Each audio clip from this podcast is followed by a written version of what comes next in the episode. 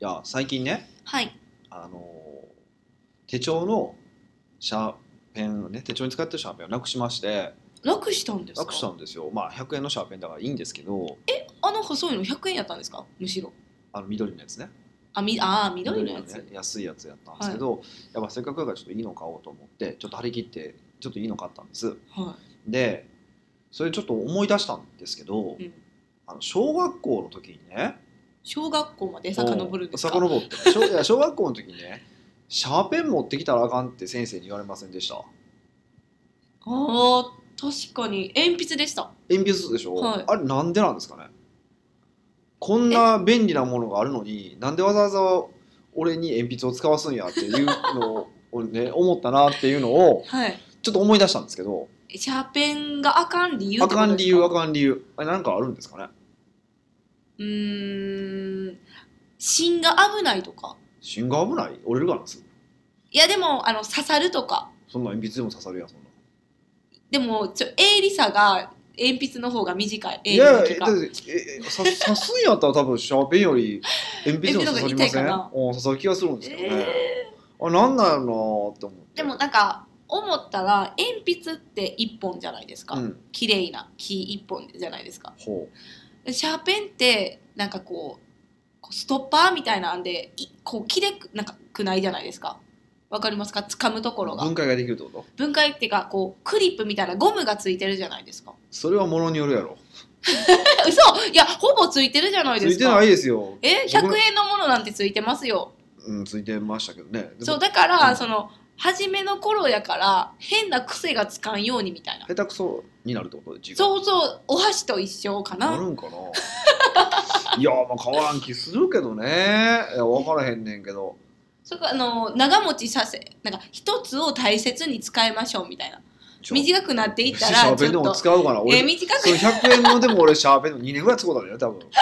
え短くなっていってることにこう気づくじゃないかあうあんいっぱい使ってるあまだ使えるかな 使われへんかなみたういんな、まあ要するに理由はないってことですねえどうなんですかねあ誰か知ってますかね誠なる理由はなんかねまあ例えばまあ昔だったらちょっと高級品だったからシャーペンがシャーペン高級品だったから、ええまああんまり良くないんじゃないのとそういう意味合いだったらまあなんとなく分かるで,、まあ、でもそれだとしたらまあもう10年20年だって1本100円のシャーペンが出てる時代に、まあ、時代遅れになうんってるけども、まあ、その名残ですみたいな話とかだったらまあなんとなくはまあ分からんではないんですけどねえなんか知ってる方いたら教えちてょっとほ教えてしいでほすしいでねすよねシャーペンえ今もういてか今の小学生自体が禁止されてるかわからなくないですかああ確かに確かにそうでしょ確かにえされてるんですかね、まああかんみたいな話聞いた気がしますけどねそういやあそうなんですかうん友達のあのちっちゃい子と喋っててなんでやろうんうでも鉛筆ってなんか5個ぐらい入れとかへんかったら鉛筆削りがなかったらすそうぐそうそうそうだからそうやって考えて合理的じゃないじゃないですかでもすぐそうやって効率化するいやだって だって目的は書くことですからねずっととんがった状態で書くことが目的だったらうん鉛筆よりシャープペンシルの方があの合理的ななのでその方がいいですっていうことなんですよ。うだからもしそれが例えば綺麗に書く基礎力を身につける期間はやっぱり鉛筆じゃないダメなんですっていうのがそれが合理的にあるんだったんでそれじゃあ証明されてるんだったらうんうんそれはそうなんでしょうけどでもシャーペンでもき字切れにしては綺麗からね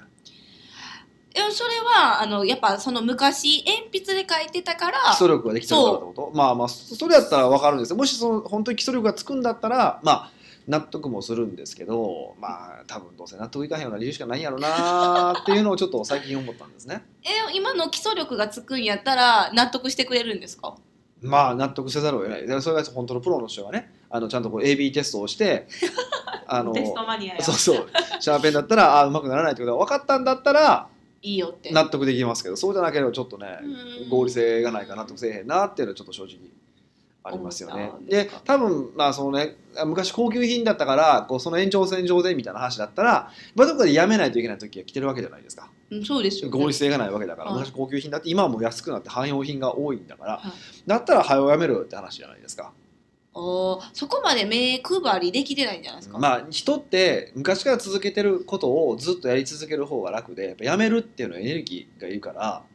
おーやっぱやめやめなかなかやめないんですよね。えーそれはやめるって選んだらその代用を考えなあかんからってこといでやすかそういうわけじゃなくて例えば、まあ、これもう仕事の話はませんまさにそうなんですけどうん例えば毎週月曜日に、はいうんなんかこう目線を合わせるためにミーティングをしましょうみたいな話になったとはいでミーティングを毎週、まあ、月曜日にしてますでこれいつの間にかミーティングすること自体が目的になって、うーん本当にそのミーティングで目線を合わせるとかその日のタスクえーその週のタスクを決めるとか何らかの目的があったはずなのにその前からその目的が忘れられてることってないですかえー、私に今聞かれてますよねうんえーまあ、うちの場合はないように極力そういうのを配慮していってるからなかなか少ないと思うんですけど、うんあのそういうとこ多いんですよ無駄な会議が多いところってなんでこの会議やってんのって言ったら昔からやってるから 定例だからっていう理由であってへーその目的意識がない目んで的すかがないっていうところがすごく多いんですよねうんだからそもそも何のためにやってるのかってことを改めて考えないとねうんっていうのはうんありますよねその何のためにやってるかを理解しひんかったらやってることに意味を見出せないから結局無意味になる、うんってことだと思うんですよねだからこの間ちょうどね、はいあのクライアントさんからあのそのボールペンですねボールペンをいただいたんですよへえ、はいあの誕生日祝いにって言ってうん、でそこにね言葉が彫ってあったんですよでパッ名言で言葉見たらあの名前かなと思ったら違うくて聞いて、まあ、あの読んだら何かそれ必要って書いてあったんですよえー、それ必要、でどういうことなんですかって話をしたら、はい、その人がその人も結構長く僕のコンサルティング受けてくださってる方なんですけど、あの北岡さんに、まあ、特に去年1年2016年に言われて一番響いたことがこれなんですと。へでえよく北岡さんってそもそもその目的はとかねそれ必要とかってむっちゃ聞くじゃないですかみたいな話をすごくされてはい、確かにそうかもっていうふうに思ってそれ必要っていうことをだからほんまにその目的にかなってるのっていう話をよくそうのんよくちゃぶ台をひっくり返しますよね っていうことを言われたんですよ。へー確かにそうかもなーって思ったんでだから一つはヒデさんの口癖みたいな感じでしそょうそうそう口癖で一番響いたからって言ってそれを掘ってわざわざ掘ってくれて、まあ、いただいたんですけえどそれめっちゃ嬉しいですね嬉しかったんですけどででもやりに言うと僕はそういうことを言ってたんだってことも気づいたんですよね言っていただいてああ無意識で言っとったってことですか、うん言われてみれば改めて言われてみればそもそもねとかねはい目的はとかめっちゃ聞いてるなってことに気づいたんですけど、はい、ああそっかと思ってでもぐいぐいなんか詰めてくる人っていうイメージは多分全員があると思いますけどいやね詰めてくるのとそもそもその必要関係なくないえでもそれ必要って詰められてませんかあそうなんやえだってえ何えその意味はえなんでそれするのえなんでなんでわかりますか答えてもないのにえなんでなんでなんでみたいなこうだってもう息がって わかりますか答える前に聞くなみたいななんでがすごいとそうそうそうそう、まあ要はその目的を聞いてるってことなんですけどね根付いてるんでしょうねやっぱそういうことなんでしょうね自分にもそれよく聞くんですかだそういうのこれ必要それこれをする理由はとか自あいや分まあに絶対考えてますよあそうなんそですかもそもこのこれやらないといけないかなとかだからいやあた自分が今やってることでさえ結構まあそれこそ日常からそれを思うことはなかなか難しいからあの、まあ、3ヶ月に1回経営経営学合宿してるじゃないですか、はいその経営計画合宿の時に僕がそのルーチンでやってることも、えっと、そもそもそれは必要なのかとかそれは目的にかなっているのかどうかっていうことははいあの考える時間は作ってますよ。えややらなくて済ませることならややらなくて済ましたいじゃないですか。えでもこのあの何かをえするって決めた時はちゃんとそのする目的があるんですよねあるあるえでもまだそれを一定期間に過ぎたらそれ必要なんかっていうことを自分で問うんですかだって変わるわけでしょ自分の目標とか変わるわけじゃないですかもうそっか目標が変わるから目標が変わるってことは、まあ、目的も変わるわけじゃないですかまあ逆もあって目的が変わるから目標が変わることもあるけども、変わるといらなくなる時もありますよね、うん、うん、まあそう言われたらそうなんですけど、うん、だからそれをでも改めて変えるタイミングっていうのを作っとかないと考えやめるとかっていうタイミングを作っとかないと多分大体知らな知らないうちにずっとなんかあー意味なくやってるかもなっていう気もするんですよね。うーんそう言われたらそうかもどそうそうそう 思だいからましずたーっとそのやり玉に上がってるのはこの奥越えポッドキャストですよね。 ういうことだいやいやいやだから毎回は考えますよね奥越えポッドキャストほんま必要って。 えー、ちょっと公開首えじゃなくてじゃなくてまあそのやらないといけないのかなっていうことは改めもう結構よくよく考えますしまあそれこそ毎日送ってメルマガも含めてですよ。えー、そうですかでも私はここでポッドキャスト楽しいですいや楽しいからやり ましょうビジネスの目的にかなってないじゃないですか。あそっかダメかそうそうそうそう。まあ今のところは、はいとはいえあのずっとその訴状に上るけど、はいあのまだ目的にかなってると思ってるのであ続けてはいてますけどはい目的にかなわないと思うとすぐやめますよ。え突然もう更新されなくなるんですさかれますよまあさすがにねこの回数やってると一応終わりますみたいなご挨拶をしておいた方がいいのかもしれないのであ挨拶はするんですなんかねもうなんか毎週金曜日聞いてますみたいなこと言われるとあもう金曜日ってことまで覚えてくれてるから嬉しいですね嬉しいから、でこの嬉しいから続けるのはまた違うわけでしょああはいはいそうですはいねだからそういうのもあるからはい、でもまあやめるとなったらそそんな感じだったんでやっぱやめるとなったらやっぱ言わないといけないよねっていうのは。え思いままだすいよっぱい質問あるしやめな いでいや別にこれ質問そういうことこれの目的は質問に答えることでもないからねえそうなんですか別に質問に答える目的ではないじゃないですかえなんでですかこうみんながいやそれは一つのコーナーとしてはあっていいと思ってるけど、はい続ける理由ではないってこ続とけですかる理由ではないからねやっぱりねだからそれはもう僕なりにね意味合いを持たせてるので意味がなくなればやっぱやめますよねって話ですよねうーんじゃあここへポッドキャストするようになって、い自分もネタ探しするようになりましたうんうんうんだから一番最初の頃よりかは今の私のトークスキルも上がっているかなといやそれは上がってますよ上がってますかそれは上がってると思いますけどいやそれそれもう目的じゃないじゃないですか 別に そうそう別にあなたのあスキルを上げることが目的でこれやってるわけでもない しっていう話なんですよ、はいだから同じようにやっぱりちょっとねシャーペンの話だけじゃなくてね、えでもたまにはちょっとそういうなんかあまりにも詰め込まずに、ういん、やお互い楽しくやってるから、うんいいやんってならないんですかうんことビジネスに関してはそれは違いますよねえー、でもそんなヒデさん生き方やったらもう息苦しくないですかいや苦しくないですよででもも心配でですも一個言うといや、はいでも僕らなんで仕事やってる言うと楽しいから仕事をしてるわけではい、だから楽しいからっていうのは例えば目的の一つになるんですよああ自や分が楽しることにってこと楽しむためっていうのも目的の一つにはなってるから、はいうん例えばこういうポッドキャストがはい楽しめなくなったらやっぱやめますし、いかに楽しませるかそう私そうのそうそう頑張ってねっていうのもやっぱありますよね。 っていうのはすごくあるからでも本当にねだから自分のビジネスあの仕事もはい実はこう特に毎日毎日やってるルーチンこそうんうん見直さないといけないことって結構多いんじゃないかなってすごい思いますよ。ううんん、だからまあ、これポッドキャストだだけじゃなくて僕はその奥越えのメルマガ自体も結構ずっとまあ最近特にこの1年ぐらいははいなんかこうやり方変えないといけないんじゃないかなってずっと思ってます。まあ、ちょっと代わりに答えが出てきてないので、うんあのえメルマガを送る意味は何なんですか目的は何なんですか認知度アップいやい や、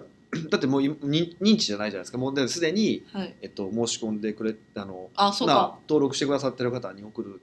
ので、まあ、基本的には接触回数を増やすっていう、うん増やすことと、まあ、役に立つコンテンツを送ることで、はいまあ、お客さんに信頼してをもら感うじてたもめらうっにていうことが、まあ、一番重要なポイントにはなってくるんですけど、はいでもじゃあそれが本当に毎日じゃないとあかんのかとか、おーそういうことも含めてね。なるほどえああいうのはどうですかなんかあのー動画を配信するみたいなとかでも一週間いやに一とか回でも全然いいんですよあいいんですか全然いいんですけどただまあなん特に、まあ、日本の、まあ、こういう我々のようなコンテンツを販売してる会社とか、うん、セミナーを販売してる会社っていうのは割とこう毎日、えーメルマガを送りましょうっていうのが結構スタンダードになってるんですよね。はいでこれなんでスタンダードになってるのかっていうことを、えー突き詰めた突き詰め突き詰めてっていうかね考えるとすごくシンプルで、えっと、大学の出版が毎日出してるから何しろ出した方がいいですよって言ってるからなんですよね。え大学の出版ってすごい権限持ってるいや感じ権限みってたいいなうかま感あ結構そういうだからそういう彼らは伝え方をしてるからじはいなんですでまあ彼らはそれをやることによって売り上げが上がりましたみたいな伝え方をすごくしてるから、はだから毎日出す方がいいんですよとは言ってるんですけど、でもまあ大学ではそうだったかもしれないけどもしかしたらうちの会社では違うかもしれないじゃないですか。あーで AB で AB でそうしできないのでやっぱ物理的にね。うんうんしづらいのでなかなか悩ましいところなんでだからまあ今のところはまあい一応いいなと思ってるし役に立ってると思ってるしあのーなんていうかなそれほどこう僕にとっても負担になってるわけではないから、まあ、まあとりあえず続けててもいいかなと思ってるんですけど、うんでもそこまで僕は考えてますよってことはちょっとなんか知っといてほしいなと思って。皆さんにそうそうだから自分のビジネス仕事も毎日毎日やってること特に特にこれ毎日やってることでしかもメルマガってなんかもう当然のように、えー毎日やるものでそれが大事なことだって思い込んでやってると思うんですよ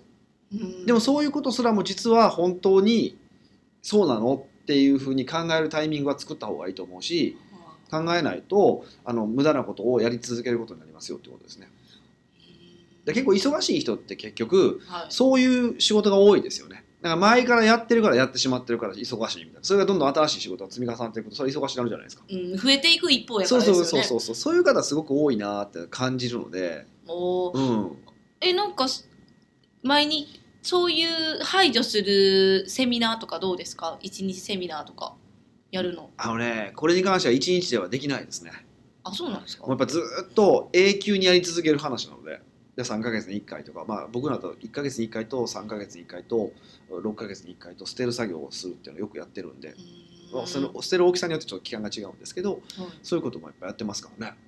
うんじゃあもう手っ取り早くするんやったらもうそういう捨てるっていうことを考える時間をブロックする、まあ、まずはそうですねそれからやってもらえるといいですよね極端な話でもそのその捨てるじ捨てることを考えるっていう時間すらももしかしたら捨てないといけないかももうそういうのやめてください時こんがらからかこんがらかってもうよわけわからへんやんってなるじゃないです か。いやそういうことですよだからそれぐらいはい自分がやってることは疑った方がいいよねっていうのは僕はずっと思ってますあーでそれはみんなはも思ってほしいなって思います、まあ、ここまではちょっと頭おかしいって思うかもしれないですけどいうんやっぱそれぐらいある程度疑問を持ってもらった方がちょっといいんじゃないかなっていうふうに思いますねうん全てう疑えってことですそかうじゃあ逆に特に当たり前のようにもうもう何も疑ってないものに関しては特に疑った方がいいですね疑ってないものに関して疑うのは難しいんですけど疑ってないことにすら気づいてないからそうそうきそうどうやって気づくねんっいてや思それはうもう気づこうとするしかもう努力するしかない気づこうとしたらちょっとずつ気づけた僕もまだ気づいてないこといっぱいあると思う思うんだけども、はいあの気づくと気づけるので気づくことを思うと気づけるようになってくるんで、ぜひ気づいてほしいなと思います。うんもうい気っぱいですねづくばっかり言葉が出てきましたけどね。前半戦から重いですね、ええぜひ ちょちょっとね、あのシャーペン から、ええちょっと重い話になりましたけど、ぜひちょっと考えてみていただければなと思います。はい北岡秀樹の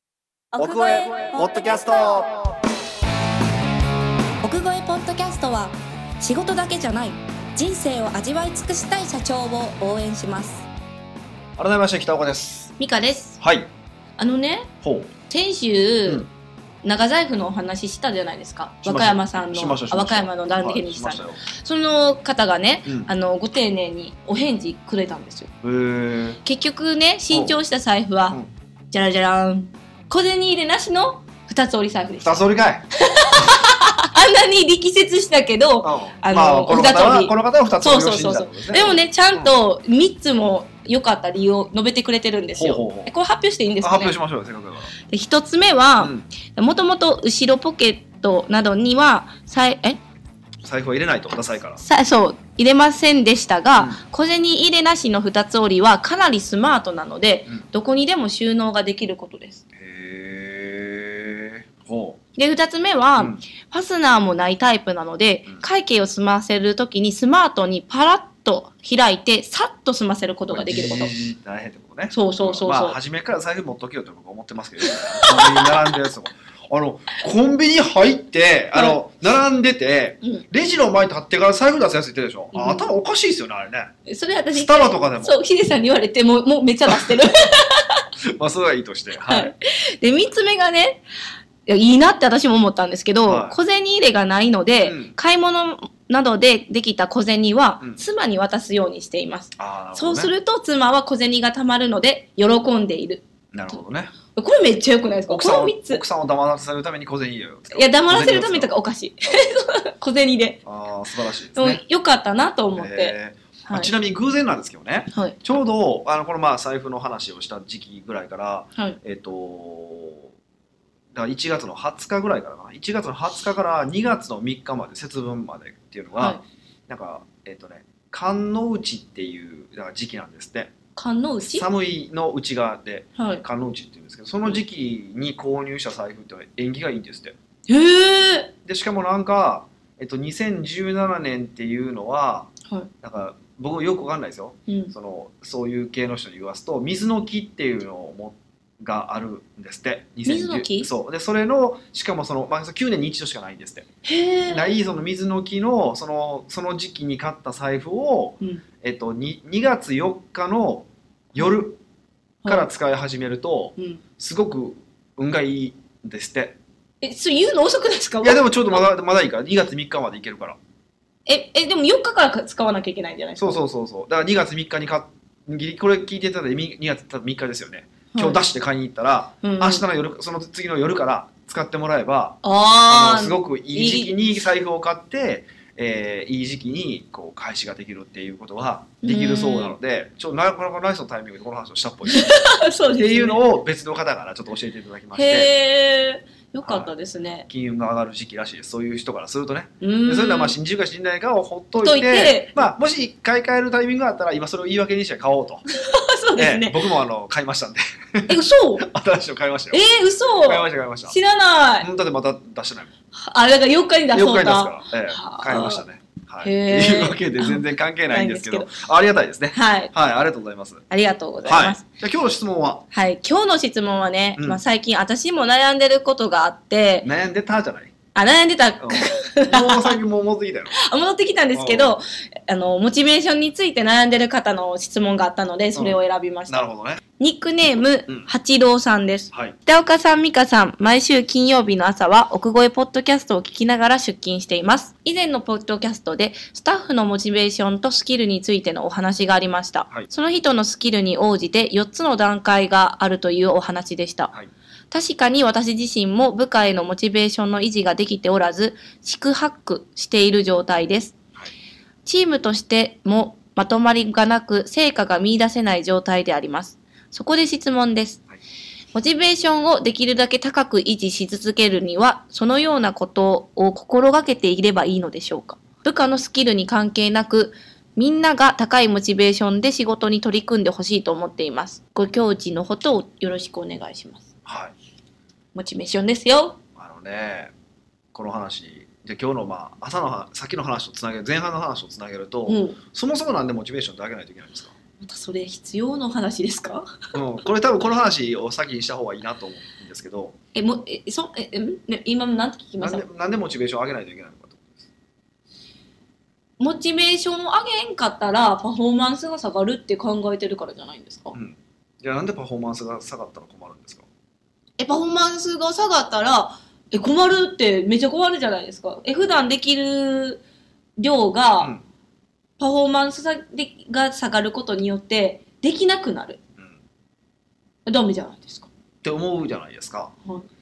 いや結局は、まあ、これ業績の話じゃないですか目的って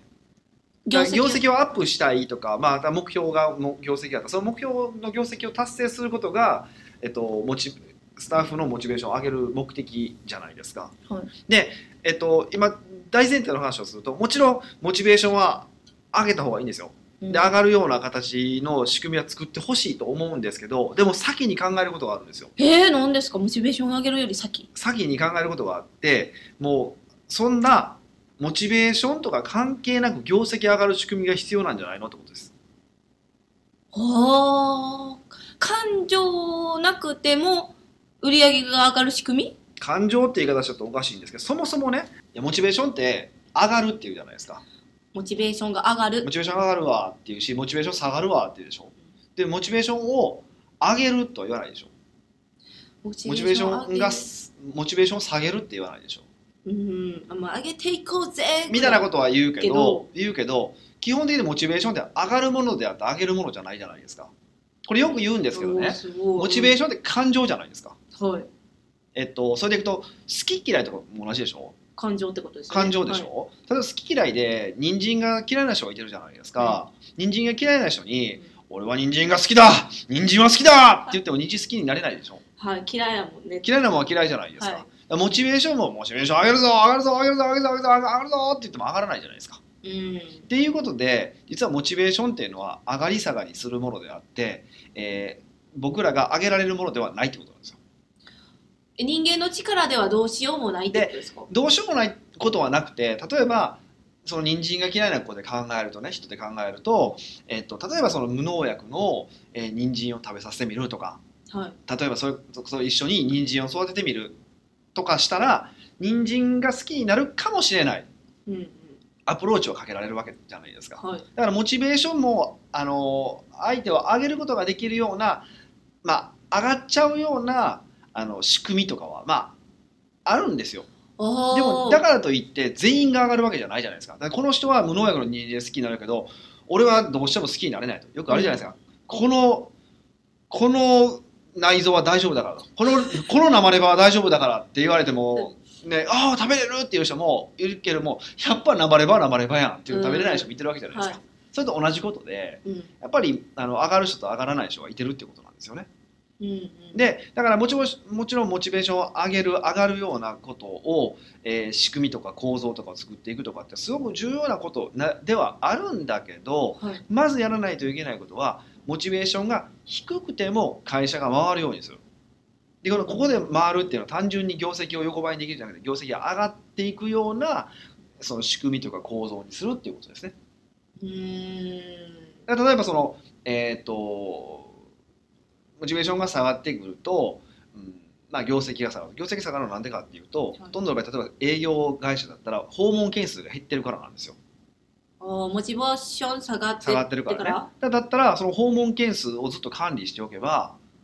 一定数そにうなるだかってことら完全一定数では絶対上がるわけじゃないですか、そうでしょょとかそういうふうに、え工ー夫はできるってこそうとそでうすか工夫してモチベーションが下がったとしても、えー少なくとも最低限の行動を取るこの行動さえ取ればこういう業績が上がるこういうアウトプットがあるよねあっていうふうな構造を作っておいてだからモチベーションが下がってる状態でやっても最低限の業績が上げられるでモチベーションが上がった時にもっともっと業績が上がるよねっていうような状況状態にしておくっていうのが一番、まあ、マネジメントとしては重要なんですよね。ーえつまりあのモチベーションを管理するんじゃなくて人の行動を管理するってことで すかそういうことです。すごそういいうことです。だからそういうことです。本当にまさにそういうことで、行動管理してしまってあのモチベーションが上がろうが下がろうが業績が上がるようにするでまあね上がった時はラッキーだしっていう風な考え方をした方が正直いいと思いますうーんで、えーそれともう一つまあ一応とはいえでそんなこと聞いてないわって話になるかもしれないから 一応これ大前提ですここを大前提に作らないといけないんですよ、はいだからほとんどここはできてないからうんだからもうひ人のモチベーションで左右されるような会社になっちゃうっていう問題点があるってことは理解すべきですその上でどうするのかっていうと、えっとね、モチベーションを上げようとするんじゃなくてモチベーションが下がらない、はいあのこ工夫うふ工夫をした方がいいです上がるじゃなくて下がらない工夫ですそうかどうやって上げようとかってやるとこういろんなことがあるんだけどそれそれよりそもそもなんで下がるのかってことを考えた方がよくてはい、その下がるところを、うん、潰していくちょっとずつ潰していくああ改善っていう意味ですか改善をしていくってことの方が大事かなと思ってて例えばその仕事が単調になってしまっているうんことかもしれないし逆逆に人によってはジェットそのジェットコースターみたいなのが嫌な人もいてるからこれ人によるじゃないですか。はいってことはその人に合わせた仕事の振り方をしてあげるとかあとうん能力値のうん80%の仕事を与えるとやっぱりみんな暇に感じるんですね。うんだからやっぱ105%とかぐらいの仕事を与えてあげるとチャレンジになるから僕はモチベーション上がりやすいんですよね。おーだから暇な仕事を与えないっていうのもこれ構造じゃないその下がらない仕組みじゃないですか。じゃあその八郎さんとかは、うんそのスタッフの全員のなんか能力がどれぐらいっていうのを分かっとかないかんってことですだかからマネジメントって本当そういうことですからね。あそうなんうんでですねで結構むだ結構だむずさ難しいんですだからあのそこまずそういうのうんができれば一番ベストなんですが難しければとりあえずどういうことが下げてる要因なのかを考えてそれをいくつ潰していけばいいんですよ、ああすごいピンときましたうん私は悩んでたのもそんな感じじゃないですか、うんなんかこうすごいこれ言ったらあかんかもしれないけど何かを考えようっていう時に新しいことにチャレンジするシチュエーションやったらあめっちゃしたいっていう気持ちあるけどやっぱ自分がしなきゃいけないものっていうのが普段あ目の前にこなあさないといけない仕事が多すぎてってことですよあねるからやりたいけどてかめっちゃいい案持ってるけど言わんとこってうん思っちゃう、うんそのジレンマがすごい嫌やってなんかそうねヒデさんに嘘ついてるみたいやし、でも言ってやられへんかっても怒られるしみたい なそういうふうなスパイラルに行くけどそうだからそこだったら、まあ、僕の場合は気づいたから、えっと、仕事を減らす方に行ったじゃないですかすねだからそういうことじゃないですかそれがだからすごいって今ピンとそういうことでモチベーションが下がった時に下がっ下がってる要因を見つけていって潰すでないしは、えっと、そういう要因が起こりそうだったらそこを潰すっうんていうふうに考えていった方が実はよくてどうやって上げれるかなってあんま考えない方がいいんですようでんダメな原因を外そうから結構楽なんですよそうやって分かりやすいからすでに起こってることを見つけるからですかとかないしはまあそれに近しいぐらいなんね、もう将来起こりそうなことなので比較的理解しやすいんですよでもあモチベーション上がるので人によって違うんですよね結構うん全然違う人から認められることとにモチベーション上がる人もいれば、はチャレンジすることにやっぱモチベーション上がる人もいれば、うんお金でモチベーション上がる人もいればってあるからい、はいだからまずは下がる要因を探してくるって方が実は楽なんですよね、うんっていうことです、すっきりうん、っていうのを意識していただけるといいかなまあもちろんあの上げる方法とかもあるんですよある、るあるしそういうのもあるんだけどまず考えてほしいのは何が下げてしまってるのかうんうんでこれは当然ですけど人によって全部違いますからはいそ,、うん、そうですよじゃあスタッフ多い人ってマネジメントする人もちょっと多いって感じですだからか本来はマネジメントって大体11プラスマイナス3って言われてるんですねあそうなんですかそうそうやっぱ一人の人間がマネジメントできるのは11プラスマイナス3になるから、えっと、それ以上を超えるとあの、ま管理しきれんくなるってことそうですそうよそうねこうピラミッド構造とかにしていかなあかんよねっていうふうには一般的に言われてますね、うんまあ、逆にそうじゃなくてもモチベーションは一切気にしなくてあのちゃんと言う通りさえ動いてくれれば OK だよっていうふうな構造にしてしまえばもっと多くの人が管理できますけどねうんそういう手もありですよ一つはねうんでうちの場合だったらそうじゃなくて、えっと、もう自立型の人間だけを集めてきて勝手にやってねっていうふうにやってますからだからモチベーション下がろうが上がろうが俺には関係ないよとあなたあなたの会社だからねっていうスタンスじゃないですか子子会社の社長に関してはねはそういういのも一つの手ですよねそういういろんなやり方はあるんですけどでもまあ下げてる要因を探してくるっていうのは一番やっぱ楽だと思いますよ、そうですね、で結構やっぱ多いのはあのー経営者側の一貫性のなさとかねえモチベーションを下げてる要因がで要すか因がだからねある時は A って言ったのにある時に B って話変わったら話変わってるやんとかねはいあの大いに思いますよそうそうとか言動がずれてたりとか、ねは言動が不一致だったりとかねああそういう人はやっぱりあのモチベーション下げてしまってるから実は結構モチベーション下がってるのが自分の在り方だったりすることもあるので、うんまあ、そういうのをちょっと見直してほしいなっていうふうには思います。えなんかモチベーションを下げてる要因をどうやって見つけるかっていうポイントとかはあるんですもうかこれはもう見つけようとしないと見つけられないっていうだけの話なんでなかなか難しいですよね。あそうなんですじゃあまずはあのポインあさモチベーションを下げている要因を探そうという意識からっで、まあ、モチベーション下がってる人が見たらなんでこの人は下がってるんだろうかてで気かにする考える見るっていうことですそうやって観察するとなぜ下がってるかが見つけられるようになってくるから今までその質問さえしたことないじゃないですか、こういんつモチベーション下がってるのはどうやって上げたろうかなって思ってるじゃないですか、そうですねどうやって上げたろうかなやったらまた考えないといけないこと増えるんですけど、んでもそれどうやって上げたろうかだと手がかりがないわけじゃないですか、うんでもなんでモチベーションが上がらないんだろうかだったら原因が見つかるわけだから、いこの原因にアタックすればいいわけでしょうんだから見つかりやすいんですよ、へーだからどっちかっていうとこの方がうんあの結果として、まあ、モチベーション120%にはできないけど60%には保てるからうん安定した経営ができますよねっていう考え方ですね。うんそうですねはい、なのでぜひちょっとそういうのを意識していただけるといいかなと思思います。なんか今日今更やけど、はいビジネスしてるって本当にいろんな疑問とかがあるんやなって思いました。いその話が出てくるのようわかやなんか今日私多分この話すっきりしたんやと思いますモチベーションの話を聞いてだか、らそういろいろ皆さん質問疑問に思ってることをまたこの下の URL から質問してくださいはい、ではではまた一緒にお会いしましょう。